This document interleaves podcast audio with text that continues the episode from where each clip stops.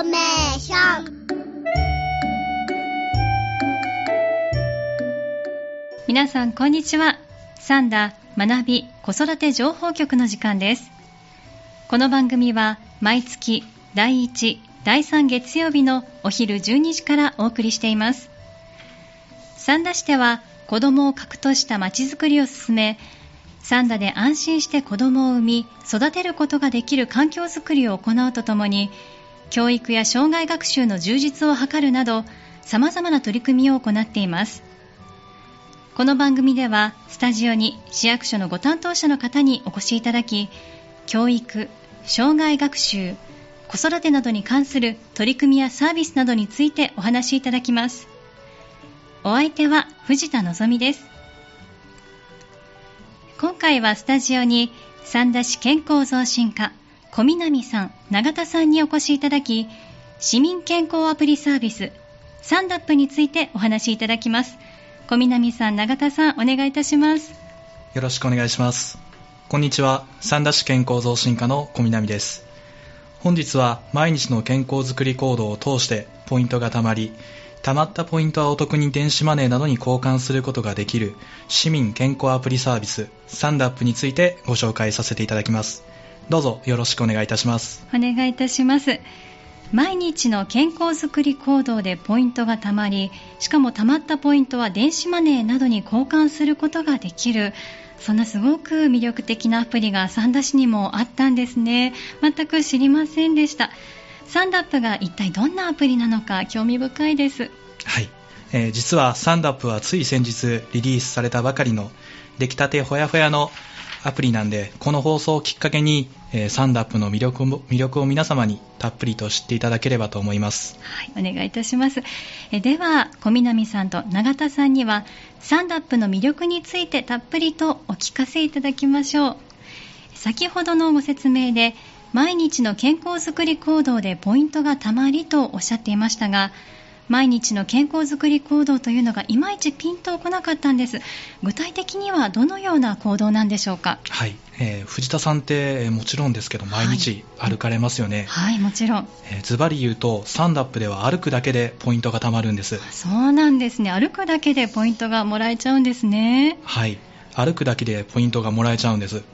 1日に8000歩以上歩いた方はなんと最大5ポイントもらえます。そうなんですね。8000歩歩くのってなかなか大変やと思うんですけども、はい、ぜひとも8000歩目指して頑張ってみてください、はい、8000歩を歩くとなりますとおよそ 6km 相当な距離を歩くことになりますが歩くことで健康にもなりますし歩きながらポイントがたまるのであればまさに一石二鳥ですね。そうですね、えー、それにアプリ内の機能の中にランキング機能というものがあります。全体年代性別のそれぞれの中で自分が一体どれぐらい歩いているのかチェックができますのでとても面白い内容になってます。そうなんですね。これもまた面白そうですねこの人には負けたくないという感じでランキング機能意外とモチベーションにつながりますよね。そうなんですよ。私は普段車をよく使っていたのですが、ええ。ー、全体5位以内に入りたくて歩く機会というのを増やしました。そうなんですね。それでもなかなか順位は上がらずで、えー、上に行けば行くほど、えー、つわもの揃いです。そうなんですね。仕事やウォーキングなどで日常的にかなりの距離を歩いていらっしゃる方いますもんねサンダップにはいろいろな工夫が施されているので毎日の何気ない健康づくり行動でもちょっぴり楽しくなりますね。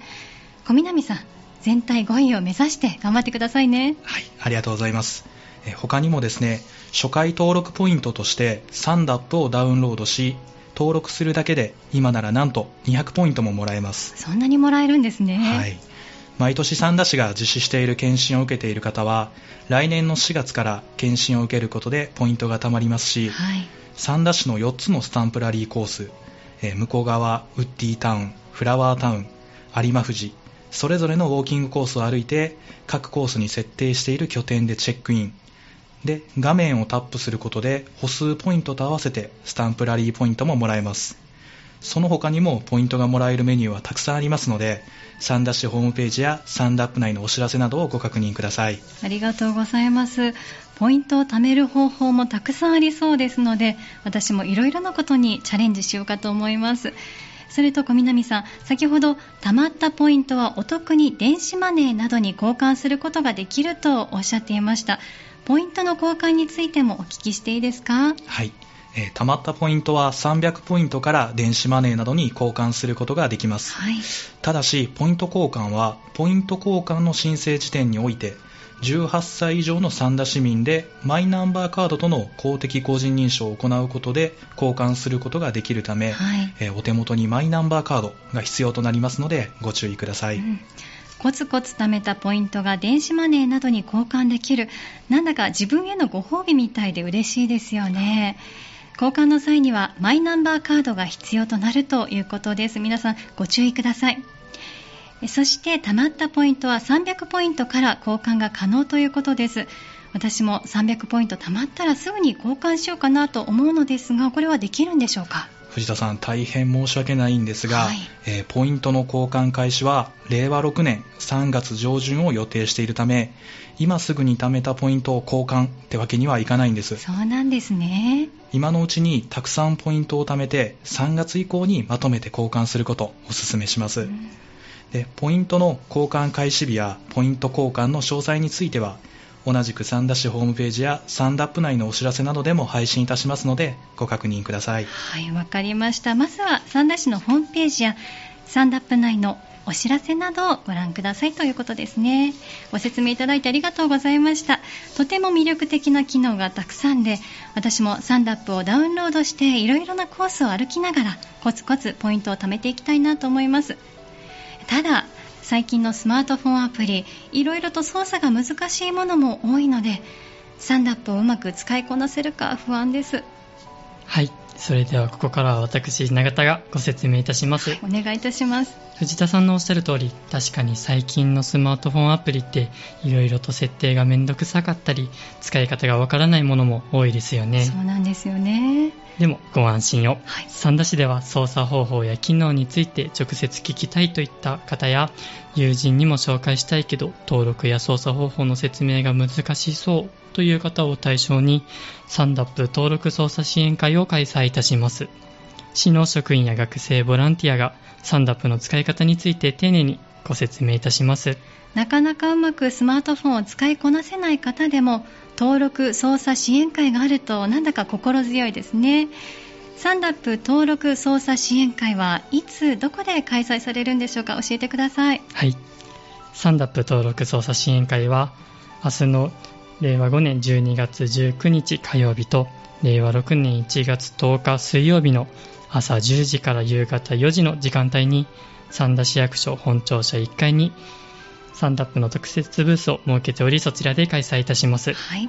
ご予約は不要ですのでお気軽にお立ち寄りいただければと思います。わかりました。また2月以降も新たに開催する場合はこちらも三田市ホームページやサンダップ内のお知らせなどでも配信いたしますのでそちらをご確認ください。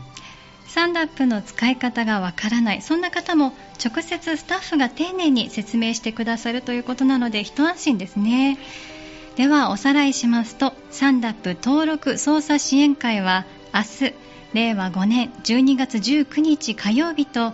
令和6年1月10日水曜日いずれも朝10時から夕方4時まで場所は三田市役所本庁舎1階にて行われるということですね。ありがとうございます。サンダップ登録操作支援会が開催している日以外に使い方について知りたい方は、サンダップ専用の問い合わせ窓口、体ライブコールセンターもありますので、ぜひご利用ください。はい、わかりました。電話番号はナビダイヤル0570-077-122、0570-077-122です。このナビダイヤルは平日の朝9時から夕方6時までつながりますので、皆様お気軽にお問い合わせください。なお、お問い合わせの際は、サービス名をサンダップとお伝えください。はい、ご案内ありがとうございます。サンダップ専用のお問い合わせ窓口、体ライブコールセンターも皆さんどうぞご利用ください。もう一度お電話番号を申し上げておきましょう。ナビダイヤル0570-077-122 0570-077 122までお問い合わせください。平日朝9時から夕方6時までつながるということです。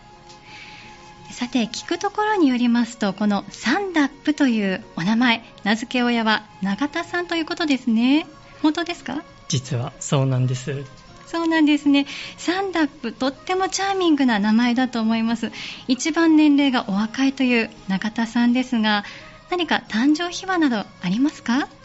誕生秘話というほどではありませんが、はい、アプリの名前を考えていた時にせっかくなのでサンダになぞらえた名前にしたいなと考えていました、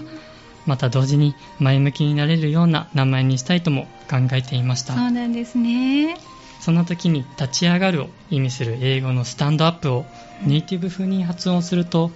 あれどことなくサンダに聞こえなくもないなと思いまして、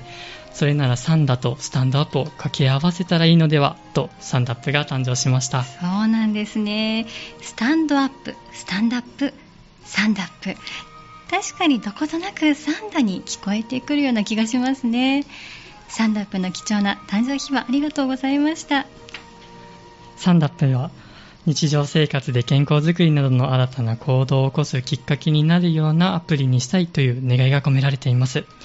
サンダップは今後皆様が楽しみながら健康づくりに取り組めるようなそんな魅力たっぷりのアプリにしていきますのでこの機会にサンダップをダウンロードしぜひご利用してみてください。本日はありがとうございました。小南さん永田さんありがとうございました。今日は三田市健康増進課小南さん、永田さんにお越しいただき、市民健康アプリサービスサンダップについてご紹介いただきました。次回の放送は1月1日月曜日お昼12時からお送りします。また本日の内容は三田市のホームページに掲載しますのでぜひご覧ください。三田学び子育て情報局。この時間は三田市が進める教育障害学習子育てなどに関する取り組みやサービスなどについて分かりやすくお伝えしてきました。さて次はどんなお話を聞かせていただけるのでしょうか。どうぞお楽しみに。